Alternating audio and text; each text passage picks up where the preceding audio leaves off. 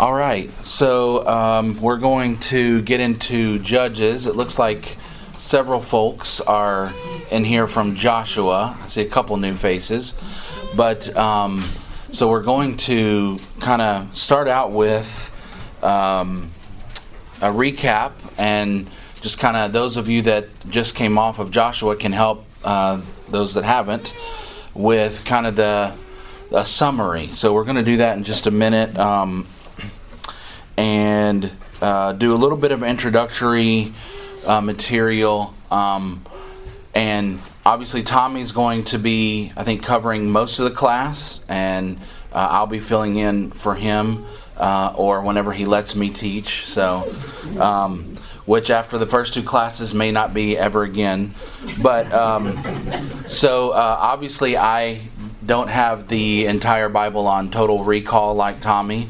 Uh, so I will probably have a little bit different uh, philosophy of study in this class uh, than Tommy does. But um, we will together, I, I, feel like these are opportunities for us to dig into the Word and uh, educate ourselves. Um, if I have to do all the studying for you, it's not going to help you as much as you having these moments yourself. So, um, so we're going to uh, again start with some introductory material, and then uh, we'll get hopefully into chapter one. We might be able to finish chapter one uh, today.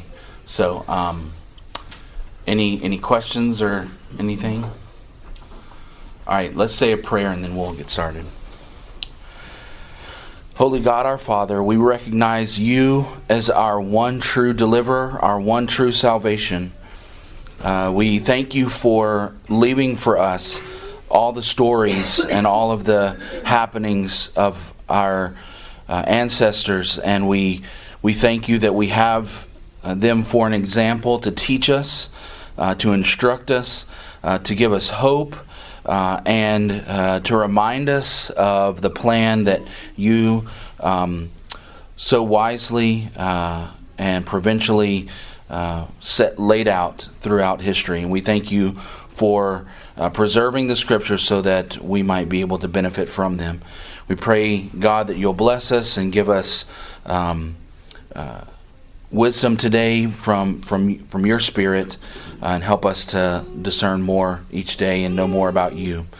We are mindful of those many that are suffering um, uh, from sickness. We pray that you heal them. Uh, those that are suffering with uh, life's tragedies uh, today, especially uh, the Kincaid family, and pray that you um, give them comfort and help them to turn to you in their time of sorrow. And we, we pray for all those who are suffering because of the gospel, because of uh, their faith. And we pray that you would give them strength and help them to remember that you are their salvation uh, and that you will raise up a deliverer, uh, and you have in your Son. And we pray all this in Jesus' name. Amen. Okay, so I do have a few kind of um, trivial pieces of information that maybe aren't so trivial, uh, but just kind of to ease into it. Um, does anybody know or have a guess as to who would have written the book of the Judges?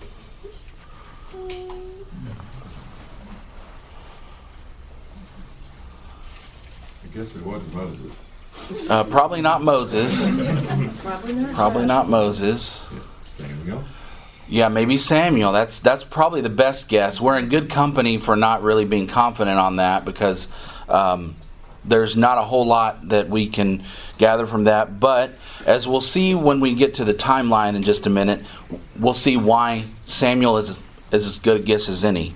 Um, so uh, then, so let's ask that question: When could when would this have been written? Uh, there are two passages in Judges um, that key us into the timing. Uh, one is uh, Judges 18, verse 31. Um, if you want to look at that, chapter 18, verse 31 says that um, they continued to use the idol Micah had made until the time the house of God was in Shiloh. So, if you're writing, they did that until as long as the house of God was in Shiloh, then you kind of have the feeling that okay, well this must be must be writing this with the view of after Shiloh. Uh, that's a little bit of a speculation, but if you were to say, as long as we lived in the settlement, we did we had this car, right? You would probably assume that I don't, I no longer live in the settlement um, from that perspective. So it sounds like it was after Shiloh. So now, when was the? What? Uh, Yeah. What translation was that? This is the NIV. Okay. What do you have? I've got the New American Standard. It Mhm. says, So they set up for themselves Micah's graven image, which he had made, all the time that the house of God was at Shiloh. Right. They set it up, and it was used all the time that the house of God was in Shiloh. Right. It says all to. He said until. Okay. All the time the house of God was in Shiloh Okay. is the way this. Okay. I might You have- said, you said until. Okay. Okay. Gotcha. That's why. Yeah. All the time the house of God was in Shiloh, they used this idol that Micah had made. Okay. Right. Yeah. So I think that, that was a. I think your version jives with mine. Good. Okay. Okay. Cool. Narrative Good. Error. Yes, my error. There will be many of those. I'm just. This is just to keep you on your toes. That was good. Kid. David gets one point. We'll keep Okay. score, and we'll have a winner at the end. So, uh, so I think we're back on the same page Okay. there. Yeah, yeah. So while the during while the house of God was at Shiloh, when was it removed from Shiloh? Anybody know that? Trivia. I got a footnote that says the Israelites took it up against the Philistines and they captured it. Right, and that will be 1 Samuel 4. So they take the ark away from Shiloh to defeat the Philistines, and it's captured and it doesn't return to Shiloh. So if that's our Judges was written after this mark, it's after that time, sometime Samuel, uh, when Samuel was alive, right? So written after that. So that's the after. Now there's also a before in Judges 1, verse 21 it says, The Benjamites, however, did not drive out the Jebusites who were living in Jerusalem. To this day, the Jebusites live there with the Benjamites. Is that what your version says? Okay, so do the Jebusites live in Jerusalem today? Shake your head this way. No, they don't. When were the Jebusites removed from Jerusalem? David, right? David drives them out, and the Jebusites are no longer in Jerusalem. The Israelites live in Jerusalem. So, this says to this day. So we know that it the Judges was not written after uh, David. So sometime between Samuel and the house being at Shiloh, sometime after that, but before the Jebusites are no longer in Jerusalem. Clearly, because this is written to this very day, and we know that that couldn't have been after David. So, Samuel is a pretty good guess as to when this book was written. Sometime after Samuel, but before David drove out the Jebusites from Jerusalem. Um, so, with that in mind, so during the time of Judges, do you are you aware of any contemporary literature to this time?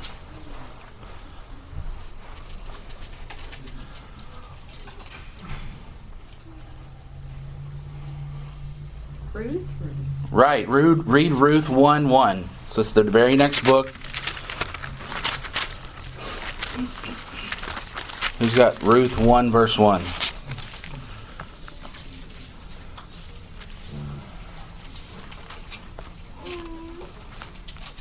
Out loud if you And please. now it came about in the days when the judges governed that there was a famine in the land, and a certain man of Bethlehem in Judah went to sojourn in the land of Moab with his wife and his two sons. Okay, so Ruth happened during the time that the judges ruled. So, kind of interesting. And uh, remember that famine. Um, I have that somewhere in my notes.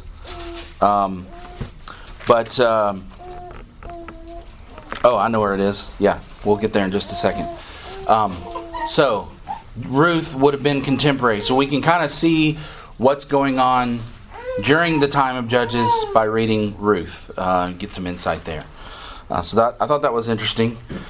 Um, so if we're gonna um, let's talk about the timeline of the book.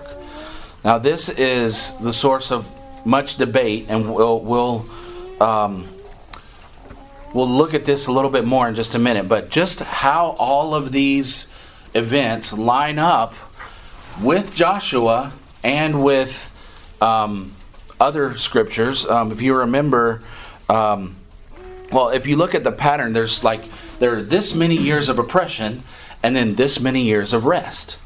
So you think, oh, well, then we can take this many years of oppression plus this many years of rest plus this many years of oppression, add it all up, and what do you get? You get around 410 years. But Samuel I think it's Samuel that says uh, in 1 Kings 6 1, oh, no, in the days of Solomon's fourth year was 480 years after leaving Egypt. So if you've got 410 years of judges, within 480 years between Egypt and Solomon, there's a lot that's got to happen in 70 years, including 40 years wandering in the wilderness, right? So there's a lot that has to happen. Um, so the conclusion is probably these judges would have been in different areas serving some some of the different people fighting off different nations in different locations throughout the land and that there's probably some overlap with that um, also as we'll see uh, in a little bit later um, i'm not so sure that some of these things didn't happen while Joshua was alive, and that this is not a perfect chronological picture. Um, and again, I'll prove that point in just a minute. Um, so, the moral of that story is if you were to say, What's the timeline of all this? Can we put this on a, on a timeline and mark everybody out? Um, there's, there's some question on exactly if there's some overlap there. Um, and so, We'll save that question. We'll ask Tommy when he returns, okay? and we'll make him answer that question. In fact, I've got a, I've got my um, uh, tablet here for all the questions we're going to ask Tommy when he returns. so uh, that's already on here, and we'll add lots more to that as we go. So, um, all right two more things. So if we were going to outline the book, I've got it up here. Chapter 1 through 3, verse 6 is kind of introductory material. Uh, and it kind of has a big picture and it talks about stuff that happens all throughout the book. Um, the next, chapter 3, verse 7 through the end of chapter 16, is the stories of the judges. And you see um, what happened, um, how long they were uh, judge and, and what that looked like. Then, starting in chapter 17, uh, there's this phrase that is occurs four times in this section, and it says, There was no king in Israel. Um, and it starts out with, and everybody did, did what was right in their own eyes. And then the last verse in the book is In those days, Israel had no king. Everyone did as they saw fit.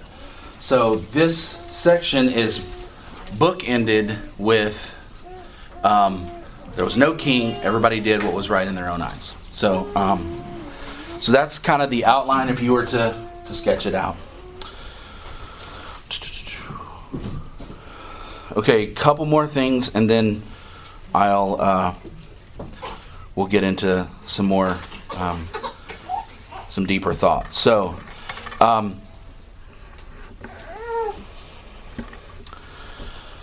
So let's talk about the setting. So this is where you, the folks that were in the Joshua class, help me out with what has how would you summarize Joshua and all the events during that book uh, that that would lead us up to where we are. And I'm gonna just kind of list some things here.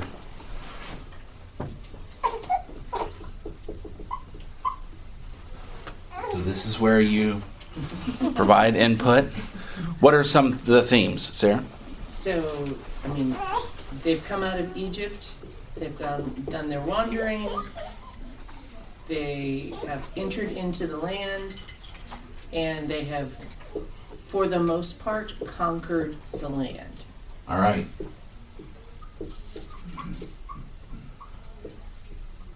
Conquered for the most part. Both, Okay. both, both the tribes on the east and the west side of, of the Jordan have been established in their places, so. Okay.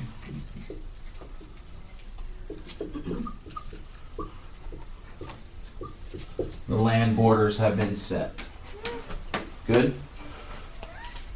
How else would we describe the, the setting? They served God during that time. Okay, good. Good. Yeah, they, they served God. Boyd? Uh, Joshua twenty-four thirty-one kind of sums up uh, the book of Joshua. Israel served the Lord all the days of Joshua and all the days of the elders that sur- who survived Joshua and had known all the deeds of the Lord which he had done for Israel. Good. They knew the deeds of the Lord that he had done for Israel. Good. Any other sweeping themes from Joshua that kind of help us to set the context for the next? I also like um, Joshua 23, the end of verse 14. It says, Not one thing has failed of all the good things which the Lord your God spoke concerning you, and all have come to pass for you. Not one word of them has failed. Right. Good. Yeah, God was God was faithful. Everything he said he would do, he did. Good. And as was mentioned many times in the Joshua class, God was the central character of Joshua. And the and I think you could go so far as to say that God was the central character in their lives during the book of Joshua. That it's whatever they're doing, it come it kept coming back to God in one way or the other. Even when they did something stupid, um, it they came back and that's where it was at. And yeah. Good, good. Maybe individual disobedience, like Achan, but that's corrected and put back on course. Good, David. They had one leader throughout the book of Joshua. Ah, yes. Right? So we're stepping forward with one leader, Paul? You also get rumblings that they didn't completely drive out the people of the land in chapters 15, 16, and 17. Yeah. Um, while God had given them rest, you still see underlying currents of potential future issues because they did not completely obey God. Yeah. This says undercurrents of incompleteness. Because I know you can't read that. There's a reason I sit up front. Right. Good. So, let me ask this question. From if you're coming off of Joshua, what do you kind of expect? And I don't know if you can put what you know about judges out of your mind, but what would you expect to happen? Uh, let me add one thing to this. Um, be strong and courageous, right? And what what is Josh? What question is Joshua most famous for? Choose this day who you will serve. Yes. Who will you? as for me and my house, Who you will serve. we will serve the Lord. And what does the whole nation reply? We will. We will. Yes. Right. So we will serve God. Right. Okay. So with that set up, what do you expect to move forward? If things if if yes if Yes. things went the way they were supposed to, and the people continued to pass on to the future generations. This is what make known the deeds uh, of the Lord among the people and all of that. Then you would expect that they would still have, generally speaking, they would still be following God. There would be individual corrections, of course, that needed to be made, but for the most part, you would see them flourishing in the land and and having continually having rest and serving God and it's sunshines and flowers and little rainbows and Right, maybe yeah. a unicorn. I don't know. Yeah, maybe. That's where they ended that's right. in Judges. Um, yeah, good. So you would expect for, oh, God delivered us, and everything He says came true. And when we did slightly veer off course, He corrected us immediately. And we, Joshua said, We're going to serve God. You better choose this day who you will serve. And yes, we will serve God. We see what what the what the pattern is. We will do it. Right? That's that's the expectation. Yeah, David, you had thought? It's the same expectation I would have had as they come out of Egypt. They see what all God has done. That suddenly they're out from under this mighty power that had enslaved them. And when it looked like they were about to be destroyed by Pharaoh's army, they see the parting of the Red Sea and the same those waters after they crossed then destroyed the Egyptian army. It's like our God can do anything. We should totally trust him. But then they grumble, they complain. We don't have water, we don't have food, we don't have meat. And so that makes me think that what I would expect is probably not going to happen. Right. Yeah. Uh, instead, maybe um, expect the spiral. Like what we actually saw was kind of this, and you go, "Oh, okay. Well, maybe they'll learn their lesson." But what ends up happening actually is more like this. They're just spiraling further and further out of control. Um, and what we saw was this up here that looked pretty mild um, in comparison. Um, and I think that's probably, uh, if we look a little bit closer, which we're about to, turn to Deuteronomy 6, I think we'll see this is what we should have expected. Let me point out just a couple things that um, that came to mind as I was preparing. Uh, and one of these things is something that I've always been baffled by um, in the warning and the prophecy. Um, Deuteronomy 6, you probably remember um, verse 4, Moses talking about you need to teach these things to your children, right? When you walk by the way, uh, impress them on your children. When you sit at home, when you walk along the road, when you lie down, when you get up, tie them as symbols on your hands, bind them on your foreheads, write them on the door frames of your houses and on your gates. Okay? Look at what he says next. When the Lord your God brings you into the land he swore to your fathers, to Abraham, Isaac, and Jacob to give you, a land with large, flourishing cities you didn't build, houses filled with all kinds of good things you didn't provide, wells you did not dig, vineyards and olive groves you did not plant. Now listen, then when you eat and are satisfied, be careful that you do not forget the Lord who brought you out of Egypt, out of the land of slavery. Now, if this were modern day, we would say Moses jinxed them. Like he called it. He shouldn't have said that. He shouldn't have called them out because that's exactly what's going to happen now, right? Well, um, so I was listening to something totally unrelated to uh, Judges, and somebody mentioned this verse. Um, it was actually Ben Shapiro, um, and I, I w- I had this in in mind. I was like, and it caught me. In Deuteronomy 32, turn over there. Here's another hint. Um, and just so just just so you know, Ben Shapiro's favorite verse. Um, this would not be my favorite, but is 32 verse 15, Jeshurun, which literally means the upright one, and it's another name for Israel. Israel or Jeshurun grew fat and kicked. Filled with food, they became heavy and sleek. They abandoned the God who made them and rejected the rock, their Savior. They made him jealous with their foreign gods and angered him with their detestable idols. Now it goes on to say all the things they did to make God angry, and then what God did in return. And um, he says that he will send, verse 24. Here's where I've got my Ruth note.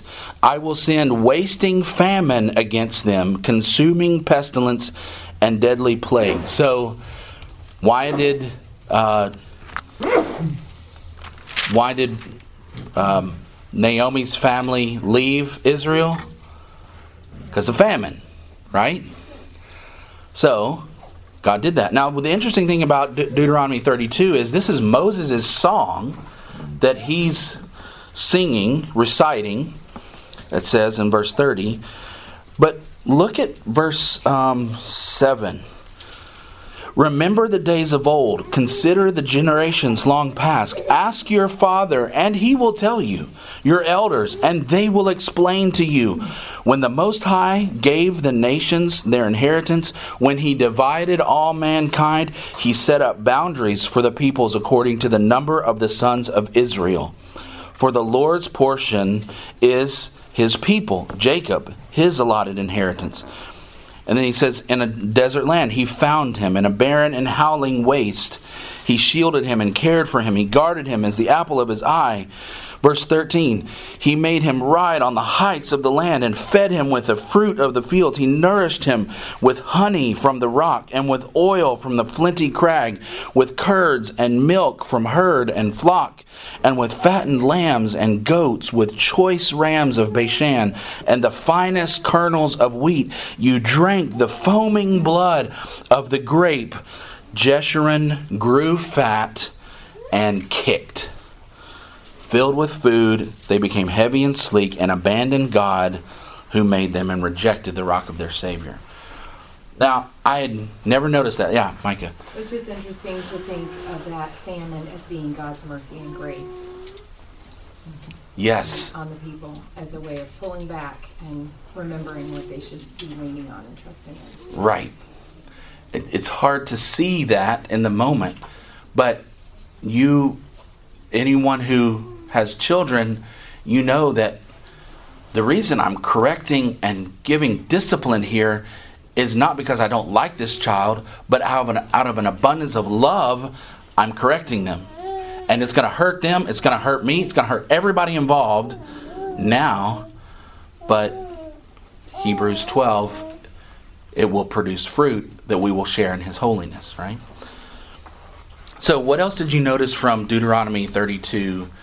Um, it was, yeah, let me just leave it there. Anything that you noticed or that stood out to you as we venture into Judges?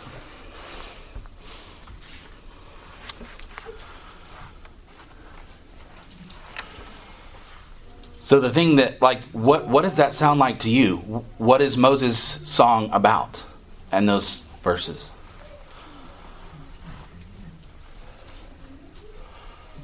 It could be a picture of, of judges. It could be uh, the minor prophets over and over and over again. Right? Yeah. This picture of I brought you, I blessed you, and then you got fat and kicked. And you rejected your salvation, right? So, um, so does that come to pass? And here's where the heartbreaking thing for me in Judges chapter 2, verse 10, it says, After that whole generation had been gathered to their ancestors. This is Judges 2, verse 10. Uh, Joshua and his people, after they had been gathered to their ancestors, another generation grew up who knew neither the Lord nor what he had done for Israel. Um, so, jinx or no jinx, Moses' prophecy uh, and his warning was not heeded. It, it, it only came true, right? So he warned them that they were going to go in this place with all these blessings and that they might forget God because of all they have. They might get fat and kick the hand that fed them, right? Um, and that's that's kind of that's kind of sad, but for us, it, it's a teaching moment, right? It's a learning moment for us.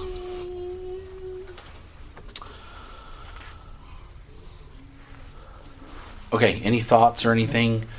So I think that's this. Yeah, yeah, Boyd. I can't help but, uh, uh, with thinking about Joshua twenty-four nineteen. Joshua said to the people, you will not be able to serve the Lord. He's a holy God. He's a jealous God. He'll not forgive your transgressions or your sins. If you forsake the Lord and serve foreign gods, then he'll turn and do you harm, consume you after he's done good for you. Uh, so Joshua keeps warning them. They keep saying, no, but we're going to serve the Lord. Well, Yeah. Joshua knew that there were chances that he, they, they were not going to do that. Yeah, yeah. It seems like he did because asking them, saying, "Choose who, choose this day whom you will serve," kind of seems like it comes from out of left field. When you read Joshua, well, they, I mean, like they fought, they did what God said, they conquer all these people, they destroyed all of these nations. Why is Joshua asking who they're going to serve? Well, Well, They still have their foreign gods. They still have idols there. right. And um, I think also this this point here they conquered for the most part. We're going to see a couple examples of that uh, in just a minute. Um, okay, how are we doing on time? We got a couple hours. Um, all right. Um, so let's let's talk about the cycle just for a minute. Um, turn to Judges two, starting in verse eleven.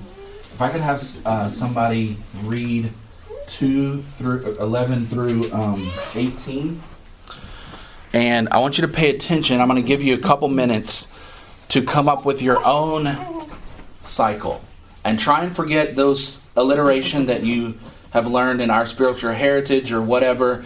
Forget all that. Um, that's helpful, but today I want to actually take our steps of cycle straight from uh, the text. So, um, does somebody have two starting in verse 11? Okay, through 18.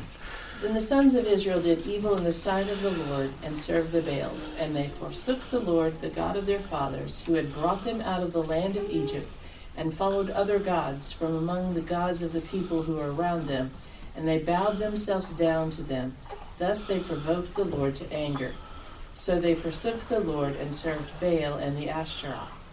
The anger of the Lord burned against Israel, and he gave them into the hands of plunderers who plundered them and he sold them into the hands of their enemies around them, so that they could no longer stand before their enemies.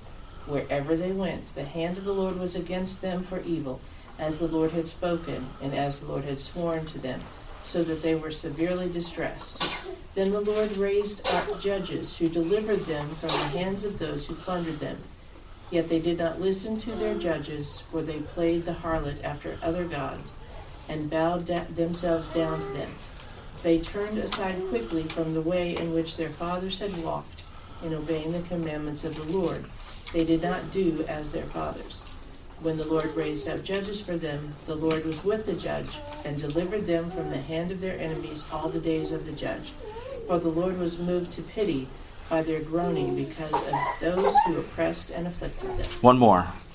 But it came about when the judge died that they would turn back and act more corruptly than their fathers, in following other gods to serve them and bow down to them. They did not abandon their practices or their stubborn ways. Okay, so um, think about from the text what what is the cycle? Where does it start? Israel did evil in the sight of the Lord and served the Baals.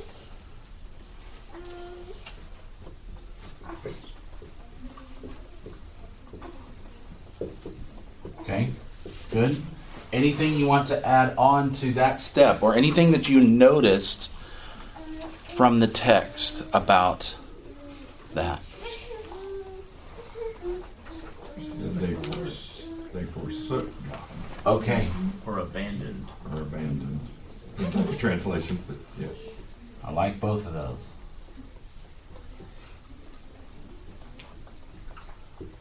And- Good. And the gods that they served were, among other jo- gods that they served, were the gods from among the gods of the people who were around them. So those that they hadn't conquered entirely. Just like, I don't know, it said that somewhere. Yeah. hmm That was at the very end, I think. Um, And it- well, verse twelve says, and followed other gods from among the gods of the peoples who were around them. Kind of in the middle of verse twelve. yeah. Good. So the evil they did was serving Baals, forsaking God, abandoning God, and going after the gods of the people. Good. Okay. Anything else about step one? I guess we can number these. Provoked God. They provoked God. provoked God. Good. Okay, so let's let's go here with that. They provoked God. What how else could you word the next step? Angered God. Anger. Mhm. God became angry. What else? What else did you notice? He delivered them into the hands of their enemies. Okay, so God gets angry and punishes, or the way the text says it, it's the delivers to enemies. Good. What else did you notice about that? Well, it is their enemies, but they're worshiping their gods. So, Oh yeah. you yeah, know, it's kind of, yeah. I, I don't know how to say Um, that, but it's interesting that it calls them their enemies when they're following them. He gives them what they want. Right. Good. Yeah.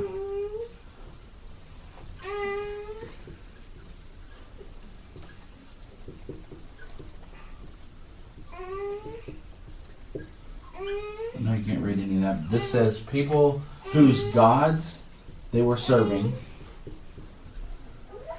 And Ryan said they basically he's giving them what they're asking for. They want to be like the people around them, so um, as we know, the people around them they just wage war against each other, don't they? But wherever they went, the hand of the Lord was against them. Okay. Couldn't escape. God. Okay?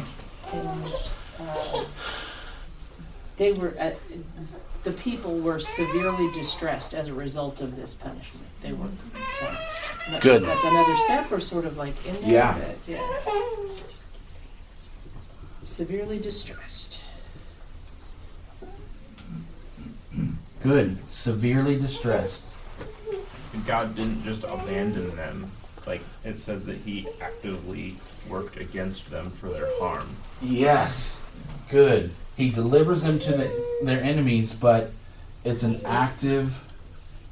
What did you say? Ac- He actively Um, actively worked uh, against worked them against them. Active or opposition. work against. Good, good, good. Sounds a lot like Romans 1, doesn't it? Right. Right. Very good. Yeah. Yeah. Yes. I like the language it uses, at least in my version, it says, so that they can no longer stand against their enemies. Whereas before they've been promised, I will let you stand against your enemies. Yep. Good. You couldn't escape or stand against God and um, their enemies. And tagging on to that, God had told them all along, your enemies are stronger than you. Right. It's not about you and your strength. It's about me and what I'm doing for you. Good. And so, obviously, when they forsake God, God forsakes them, and they get what their relative power compared to their enemies would get them. Right. Good. Good. So without God, they're left with out their secret weapon and therefore completely weak against their stronger enemies. Good. All right. So then what happens after so they do evil, they provoke and anger God, God punishes them, then what? Then the Lord raised up judges who delivered them from the hands of those who plundered them. Yep. A judge is raised up and delivers. Go ahead, David. Uh, before that, if you look at the latter part of verse 18, Yeah. for the Lord was moved to pity by their groaning because of those who oppressed and afflicted them. So Oh. they did call out to God, Okay. and as a result, he raised up judges. Yeah, I think I think this is probably step five, and we'll go up here. Well, you can follow the numbers. four, count four, five. This is also math class. Um, so pity on the people, right? God has pity on the people. Um, And they groaned to him, Right. called out to him. Yeah, it probably should be reversed. They they call out, Right, and then God has pity on them. right. Yeah. Good. Now, the, the question is the calling out, is this repentance? Um, and we'll look as we go through. Again, this is this is the general cycle, and there's some things that we can observe. Uh, again, this uh, from this introductory picture of hey, this is what's going to happen for the rest of the book. But we'll see are they repenting or are they just calling out in distress? Um, and god has pity on them. So uh, i think that's an interesting interesting question that we can observe as we go through. Uh, when when do we see repentance? Do we see repentance in that? What would repentance look like? Before we even start looking at this what would you say repentance should be They would, yeah, they would turn away from the Baals and stop doing evil in that regard. They would no longer do things that would provoke God. So, Right. They you'd think repentance would look like destroying the gods, the Baals, and worshiping only God. It jumped out to me that when the judges are raised up, they're still disobeying. So they're still worshiping the idols in verse 17 during the time of the judges. Good. They would not listen to their judges, but continued to prostitute themselves, is the way the NIV reads, and worship them. Right? So, delivers them, um, people don't listen. yeah, while disobedient. It's interesting. And uh, speaking of Romans, reminds me of a Romans passage. While you were sinners, Christ died for you. Right? Christ, God had pity on us even before we, we repented and sent a Savior. Yeah, I have a question. I Yeah. have a there. Okay, I'll get my NIV notebook out for Tommy. NIV as well. So at the end of verse 15, where it says they were in great distress, then verse 16 starts, then the Lord raised up judges. So had they cried out at that time, or was God already having pity on them? Good, good. Yeah. Um, And it goes on to say, then the judge, uh, the Lord raised up judges who saved them out of the hand of, the, of these raiders. Then he talks about they wouldn't listen to the judges. So right. Good good point. Yeah. All right. That bell's a couple hours early, but we'll listen to it. Um, okay. And then uh, judges are raised up. Now, what else do you see in the pattern? They delivered, they were delivered all the days of the judge, of that judge, and then when it came about when the judge died, that they would turn back and act more corruptly than their fathers.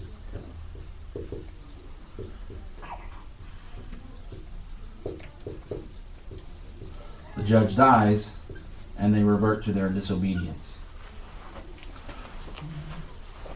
Which then takes us back to step one. And there's the cycle, right? So if we've got the spiraling out of control. Verse 19 also says, uh, and act more corruptly than their fathers. So it's like each time when they revert to evil, it's even worse than Right. the time before. Which makes sense because even the judges become less and less Ideal. uh, ideal. you get to Samson and you're like, this is who God sent? Wow. Like, this is the best they had. Yeah, Lloyd? I want to point out real quick this Yeah. uh, Jesus reference Yeah. that I see, and I'm kind of going back in Deuteronomy 32 or 15. Yes. That verse you quoted, and again, he abandoned the God who made him and rejected the rock, his Savior. Yes. And so that seems to be an allusion The- to Jesus. the cornerstone. Good, good observation. Yeah. Yeah.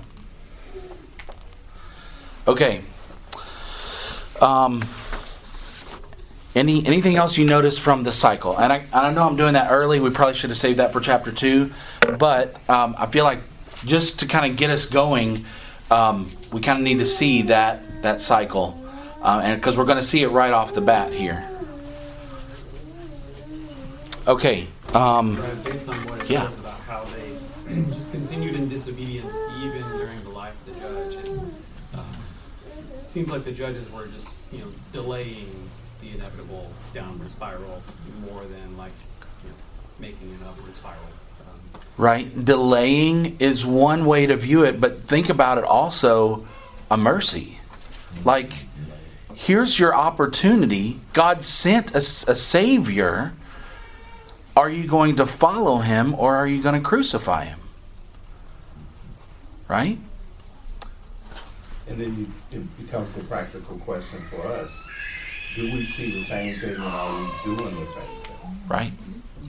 Does God send us a mercy and go, hey, I've just helped you out of this problem that you put yourself in?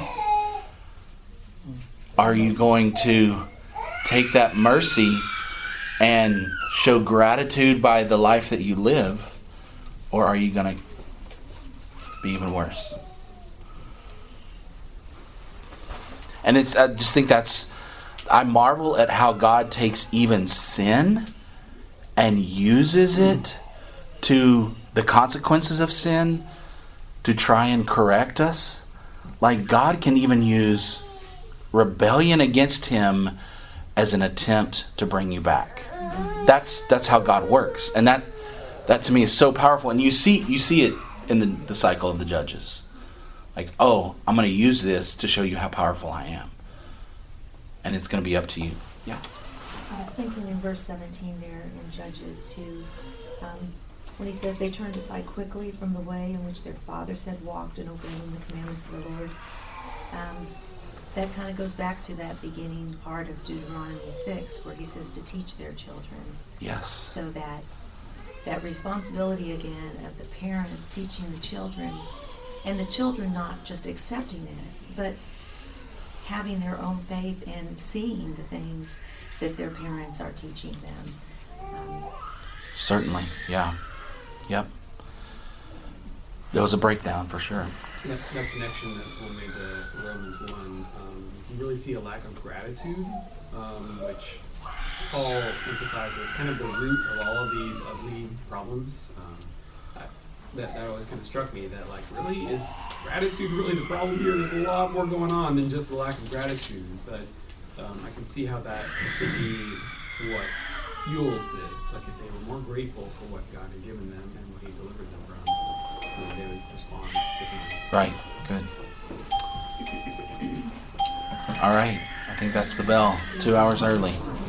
But uh, so read through Judges chapter one. We'll go over that. This will be our method. I I uh, will read it.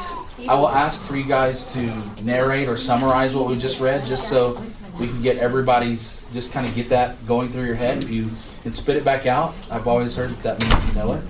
Uh, and then we'll see what we've noticed and observed. Pick out the little things that, s- that stood out to you this time. Um, what does that remind you of? Like our Romans reminders. And man, I wonder this and ask some questions. So um, make sure you read through Judges one. We'll we'll read it quickly at the beginning of next class and uh, see what we can pull out of it. Thanks.